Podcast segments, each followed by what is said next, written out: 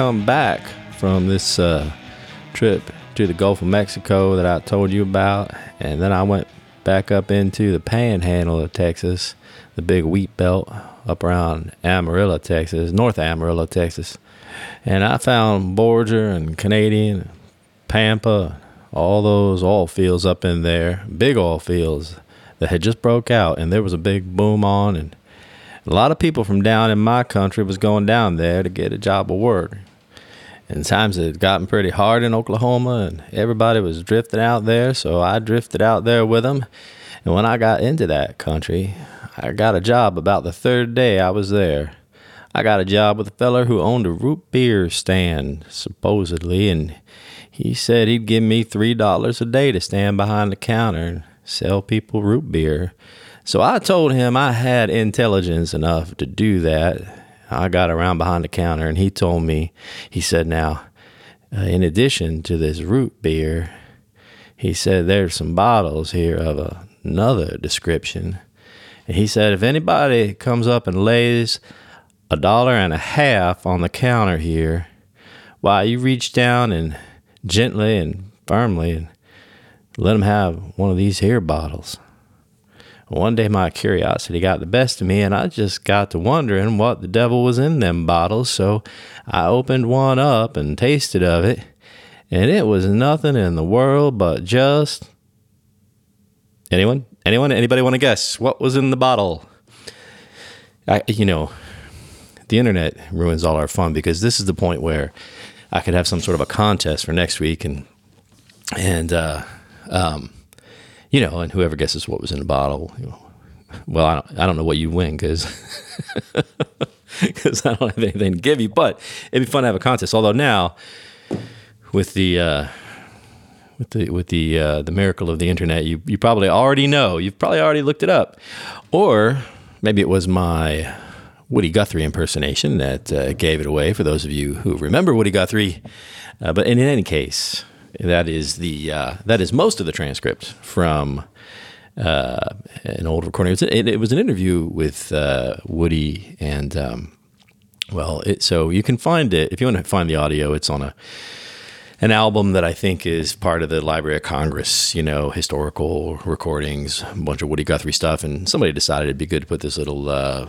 this little uh, interview on there. It's like a song, but it's the interview, and uh, and and it's it's kind of significant because apart from the root beer stand, root beer stand, it was. Um, uh, he kind of tells the story of how he got to first time he started playing the guitar and how he got to singing.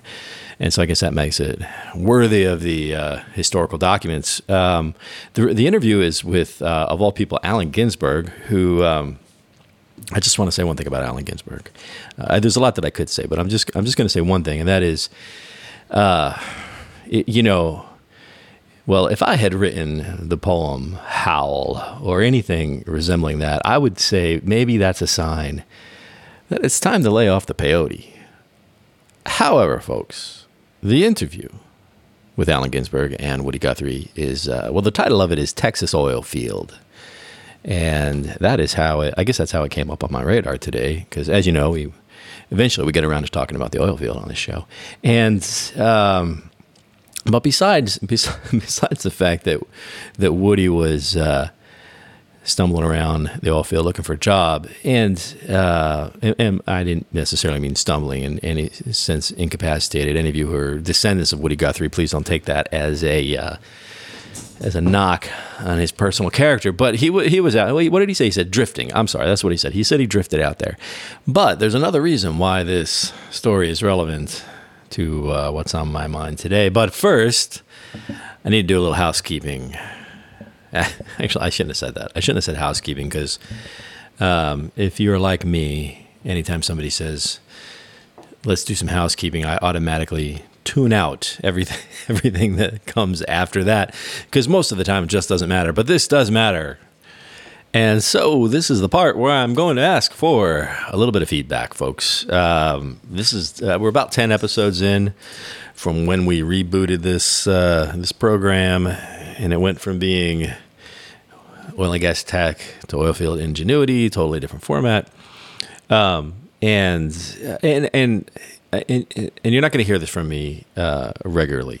uh, because I don't want to be, yeah, I, I don't want to be like one of those, uh, you know, the people that spend like like like they kill like the first five minutes of the show basically just asking for reviews and and and likes and stars and and thumbs and kisses or whatever it is. Um, uh, I know. I mean, I'll I'll burn up the first five minutes of the show talking about you know other meaningless bullshit, but I don't typically hit you with that. Um, however, this is kind of a point where we did ten episodes, did some different things with different episodes, and I am I am watching the um, watching the listeners' stats because. Uh, because I can, uh, and and that's usually a good indication of you know whether people like what you're doing. Uh, although it is cyclical, cyclical, cyclical, much like our beloved industry uh, podcast listenership or listening is cyclical uh, because right now it's summertime, which means automatically, like all of our stats are down by about 20%. Uh, I've been working now with Mark LaCour and OGGN for some years, and uh, and I, a lot of you probably don't know this, but besides being the sparkling personality on this show, I also run all the production operations and the business side, and so I look at at the numbers for all the shows, and and they're always down in the summer about twenty percent because I, I, know you're all on vacation and doing other things and unplugging from uh, the usual grind, uh, especially any kind of a business, you know, industry oriented podcast. So uh, unfortunately, that makes it hard for me to gauge whether you're liking what we've what we're doing with the show so far. So, uh, so here, so here's all I'm asking for is send me send me an email, Michael at oggn.com. Just tell me, do you like it? Do you not like it? Uh, what do you like? Um, if you want, be like in you can be straight with me. Don't you know? Like it, if you think if you think I need to be doing less of this and more of that or more of that or whatever, just uh, tell me what you think. You can also. Um, and by the way, that email, those emails come straight to me, folks. I don't have any handlers. I'm not that big yet, so uh, I get to read them all. And and uh, and and you know, like I said, we're ten episodes in, trying to figure it out. So tell me what you think. You can also leave a review on. I know that 90% of you uh, listen on Apple Podcasts, roughly 90%. So uh, leave a review on Apple Podcasts, uh, and uh, that helps as well. Um, in fact, I have a couple of new reviews that I wanted to share. Mostly, um, not, not because I want to brag, but because I want the people that wrote these reviews to know that we're paying attention. And so the first one came earlier in July, uh, and this one is is from somebody who uh, somebody by the name of um, well if i say this like in english it would be esteban gerardo which I think in Spanish is something like this one is getting binged. Uh, although I'm not sure that binjarado is actually a word in Spanish, but uh, but I love but I love the the handle here on the review. And uh, whoever this is, they said Michael is better is back is back better than ever. Love the new format. Back better than ever. That is pretty. Um, I mean, that's pretty kind, and uh, and I, you know, I don't know if I was any good before, but it's good to know that I'm better than I was. Uh, so thank you for that. And and this other one uh, written by somebody called Sammy Trade. Sammy Trade, one word, one word, Sammy Trade. And um, I don't I don't know what Sammy's trading, but um, but Sammy Trade left me a, a, review, and and this and by the way, Sammy, if you're out there, I, I might I might want to hire you to write to to write some promotional plugs for the network here because this is this is fantastic. Uh, and so listen to this, folks. This is what Sammy Trade says. Ingenuity in the oil field, you better believe it. And if you don't, listen to this pod. Michael weaves technology, personalities, and outcomes together in a way that's both entertaining and educational. Highly recommend. so uh, that is very generous, and uh, and I appreciate it a lot. Uh, also, you should realize you just set the bar ridiculously high for all my future episodes. I feel like maybe I got lucky on a couple of them, and and now you just made it to where I got to be that smart uh, all the time. So anyway, thanks to uh, Sammy Trade and Esteban Dorado for for the reviews. Uh, always like to see that. Now back to the thing. What were we talking about today? God, with all of that nonsense about tell me what you think, I forgot what the story. Oh yeah, yeah, yeah. Our friend, uh, what's his name? Um, Uh, Woody Guthrie. Yeah. Uh, oh, you know, I didn't tell you the. Did I not tell you what was in the? I didn't, did I? I didn't tell you what was in the bottles. so, so, um, so if you if you read on in that little uh, interview that that Woody was giving with uh, Allen, what's his name, Ginsberg. Um, so, so remember the guy says the guy says uh, you stand over here, you sell root beer, root beer. But if anybody walks up and puts a buck and a half exactly, which you know this is probably, I don't know, Woody was born probably what in the twenties. Um, so I don't know. Let's say this is in the late thirties, early forties. So a buck and a half, you know, that's a lot. You, you, didn't pay a buck and a half for a root beer back then. I'll tell you what. Um, it turns out uh, that the the other bottles had, uh, you guessed it, corn liquor, good old fashioned whiskey in them, and, and so so he was running that uh, root beer etc. stand. And anyway, Woody shares some comments about how uh, about that, but. There was whiskey in the bottles, as you might expect, because how many people in the oil field are really drinking root beer?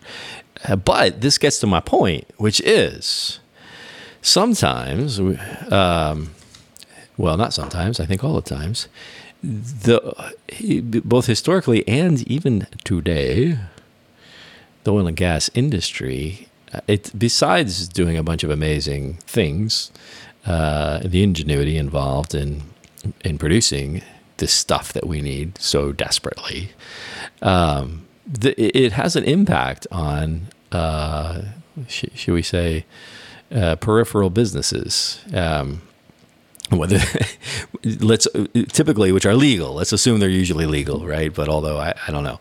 So um, and, and, that's a that's a perfect example on communities and other businesses so uh, you know when there's a boom town um, or or even just generally speaking I think we can find lots of examples of how the uh, industry uh, creates goodness in other places. Now, uh, this and, and so this one, for example, I mean, you know, the, the root beer business, the root beer etc. business was was there because of the oil field and and our friend Woody um, he drifted over there with his friends because of the oil field and there were jobs and and there was there were things happening and and so let's look at a I just so happen to have a few other examples. I think I, I have to admit I'm a little bit I'm a little disjointed for this one today, folks. So you're going to have to.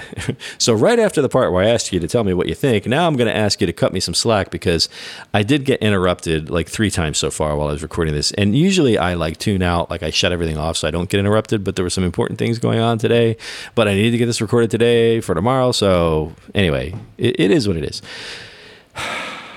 First thing, first thing.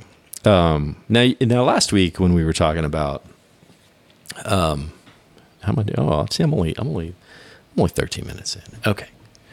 Um, I know I got your attention for another 12 to 15 minutes. So, um, last week when we were talking about Spindletop, and I mentioned that there was a boom town. Well, well, we talked about Corsicana, but, but also, what was it I said that like the population of Beaumont uh, increased, like went like five x in a very short period of time. Um, and I said, imagine if your town all of a sudden had five times as many people in it, and and so certainly that creates a uh, some amount of chaos, and and not everybody benefits. And like I said, some people probably get taken advantage of. You know, all the uh, hucksters come to town, but um, but like the effect of a boom town is um, and and there's there are also busts. We know that it's boom and bust.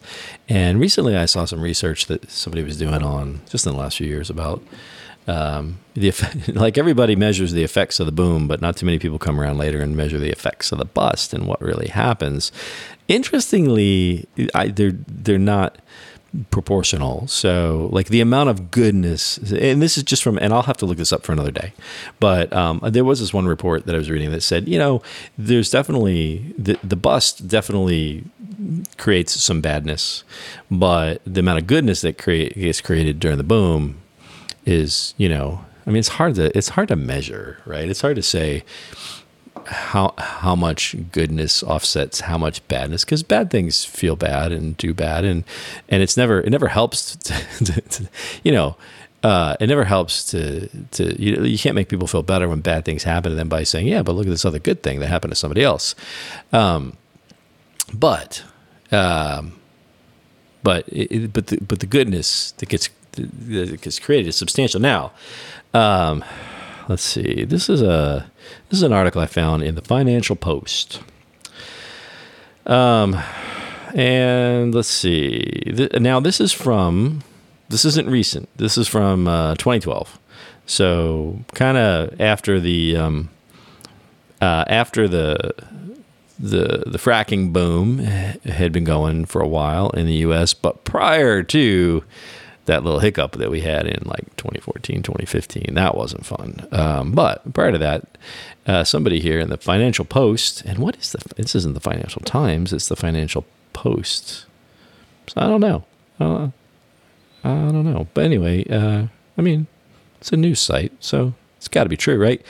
Drilling for growth. The U.S.'s top 10 oil boom towns. Now, we always think about, you know, we, we think we think about oil boom towns. We think about the early days, you know, Texas and Oklahoma and other places where like like it was like a speck in the dust and then all of a sudden it's a it's a booming town with all of the interesting things that come with that um, but you know th- but recently let's look at recently uh, let's see, what does this person say? This is written by Yadullah Hussain, who says, You can say many things about the oil and gas industry, and you do. Uh, you can say many things, but you can't argue about its ability to create jobs and stimulate economic growth. Now, this is not, I, I realize, folks, that this is. This is not a new concept that I'm throwing out, but I, I think in the in the uh, in the just in the overall spirit of oil field ingenuity, uh, apart from looking at the particular problems that people have figured out how to solve or things that they've been able to accomplish, you know, you look at the impact. And um, let's see, what does Yadullah? Yadullah says, um, ah, yes, you can't you can't argue about its ability to create jobs or stimulate economic growth. See, that's the thing. It's not just the jobs.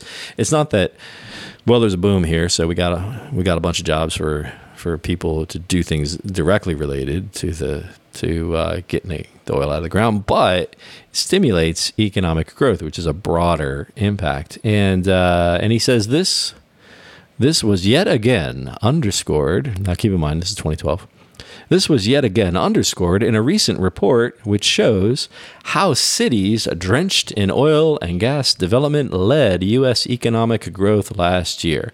So when they looked at U.S. economic growth in, uh, I guess, 2011, because he wrote this in July 20, yeah. So when they looked at economic growth across the U.S. Um, in 2011, which cities had the most, right, percentage wise, right, like per capita growth.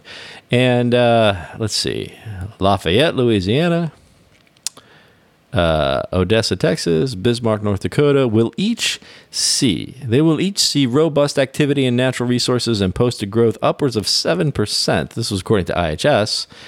Um, and they talk about the Bakken Shale and how that's impacting that region. Da, da, da. And um, also, also places like Sandusky, Ohio, Holland Grand Haven, Michigan. I'm not familiar with that one. And other places like Fargo, North Dakota, home of the movie Fargo, uh, which, by the way, if you live in Houston and you draw a line due north, you end up in Fargo. I don't know why that's interesting, but I always thought that was interesting. Corpus Christi and Midland, um, they are all anticipated to fall within the top 15 metros in terms of real GMP. What is GMP? They explain. He explains that here somewhere. Growth metro development. So, um, all these places are are booming, and they're they're they're growing because so it's not just it's not just importing all the, the oil people, but it's just stimulating growth in the area. Now, here's um, and that's I, I mean I I feel like that's not I mean that's pretty well understood in most in, by most of you, but um, uh, but here's something sometimes we don't always think about.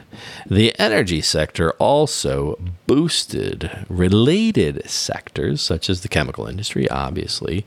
Um, and uh, uh, let's see, the industry surge this decade in investment, jobs, and incomes has been largely spurred by low natural gas prices, a result of rapid incorporation of new drilling techniques to extract shale and other unconventional gas. Okay, so did you catch that? So, the energy sector, which in this case is is oil and gas.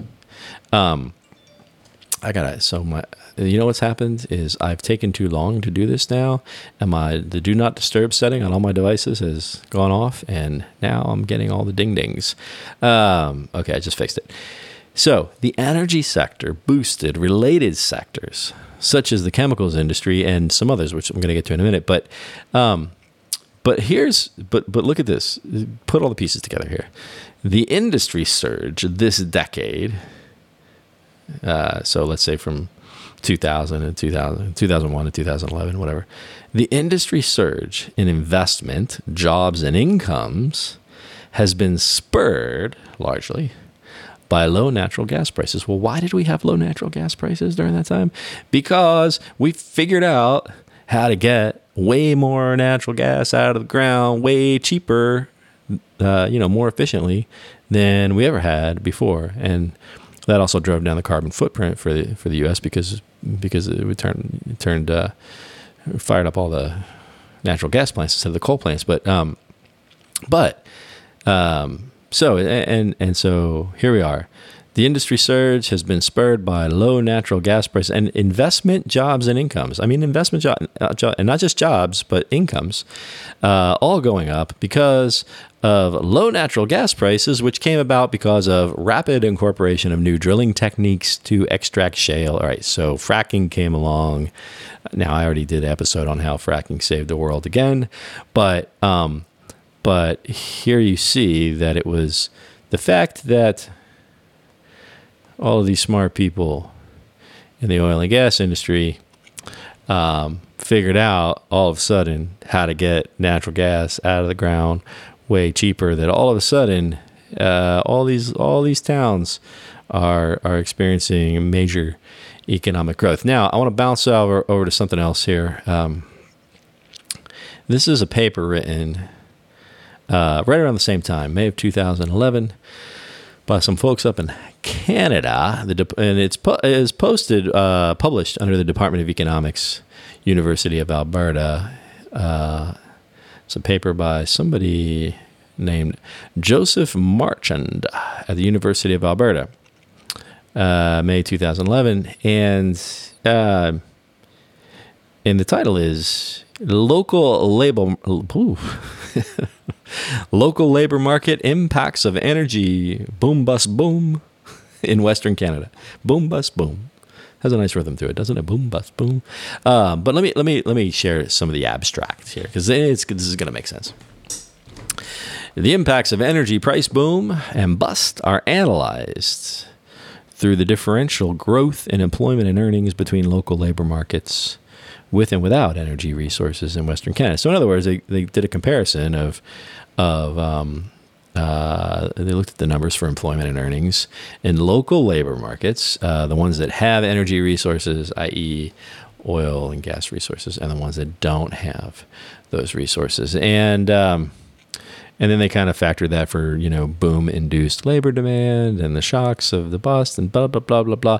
Anyway, here's what it says at the end of the abstract, and uh, you can read the whole paper and see the details on this, uh, which you can find at University of what, what University of Alberta, Joseph Marchand. But um, here's what he says: the local job multipliers indicate that job creation within the energy extraction sector leads to modest creation within the non-energy local sectors during boom periods. Now, Um, I'm going to play that back again. So, so they're looking at the at the stats, right? The local job, the local job multipliers indicate.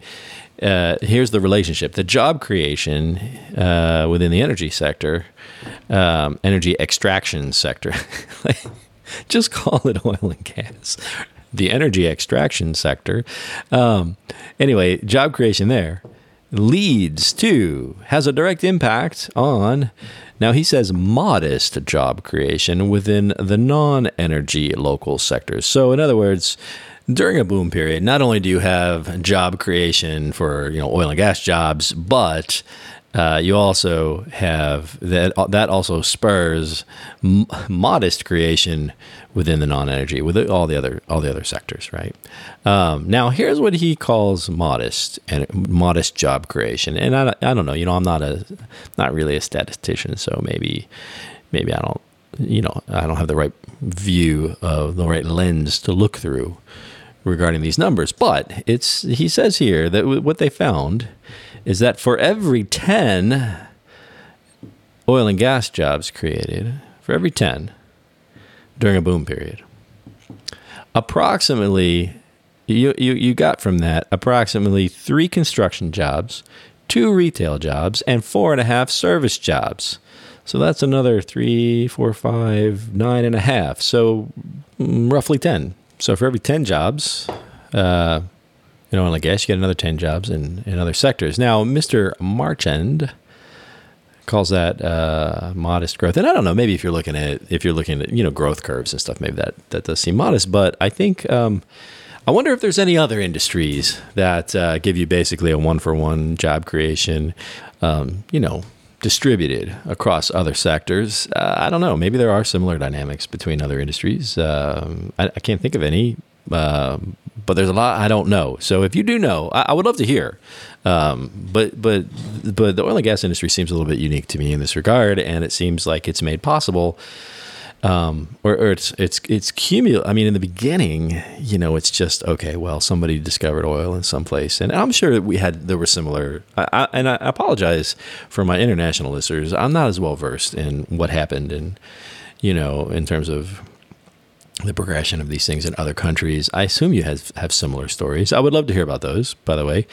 Um, and uh, but I think if you just, if you look historically, you know, earlier on, um, the the the economic impact had. I mean, it, it is related to the, like the ingenuity because because unless unless people like some of the people we've talked about, unless they were able to to figure out how to do the things that they did in the early years of uh, of what what is it they called it in that last article? Energy extraction. Um, then then nothing would have happened in the in the surrounding economies or industries. Um, uh, but because they did then it had that impact. But I think cum- cumul- cumulatively as you go along throughout history and you kind of watch what's happening um, you know now it's not so much uh, like like hey somebody discovered oil in bismarck and now everybody's flocking there to get a job. I, I think there's a little bit of that but um, not as much, you know, not like not like it was in the early days. But what you have is more a more cumulative effect of as we get smarter and better at doing all this, and we make it safer um, and more efficient, then um, then you have that's when you that's when it it changes not just like creating jobs because we need more people hanging on this pole over here but it it impacts the economics, you know, more broadly, and because it changes, it reduces the the price of energy, or it improves our ability to apply that energy to particular things in particular places, and and that has real uh, real economic impact. So it's not just it's not just the old days when there was an oil boom and and uh, and the boom towns grew up and everybody got a job, but the industry continues uh, kind of like those. I ran through those figures kind of quickly earlier, but um, even even in the last 10, 20 years, we see economic growth. The, the, the, cities, at least in the U.S., leading economic growth, uh, um, being in places where uh, where, the, where, where, this business was happening, this business that we've chosen, and um, and it's and it's not just because there's a whole bunch of jobs for the for oil and gas itself, but it creates jobs in other sectors, modestly, mind you, one for one, but it creates jobs in other sectors. So that well, you know, that's really all I really that's all I wanted to say today, and um, because. And I, I, don't know what made me think of this. Uh, oh, I know what made me think of it is because I read about, I was, I was listening I was listening to Woody Guthrie and uh, and how because of the oil boom, he got a job at the root beer stand, the root beer etc. stand. And so there you have it, folks. Because of the ongoing and persistent smartness and relentless inventing and problem solving and overcoming of the people in this particular industry, it, they've been able to spread uh, more goodness to more people in more places. I mean, I don't think you can deny it. It seems to be right there in the numbers. I, I grant grant you, I, I have not done a exhaustive. haven't taken an exhaustive look at this, but a cursory look says that when it comes to job creation and economic development and all of the things that make life better for people uh, you know, when it comes to spreading goodness throughout the world, I, I think oil and gas wins.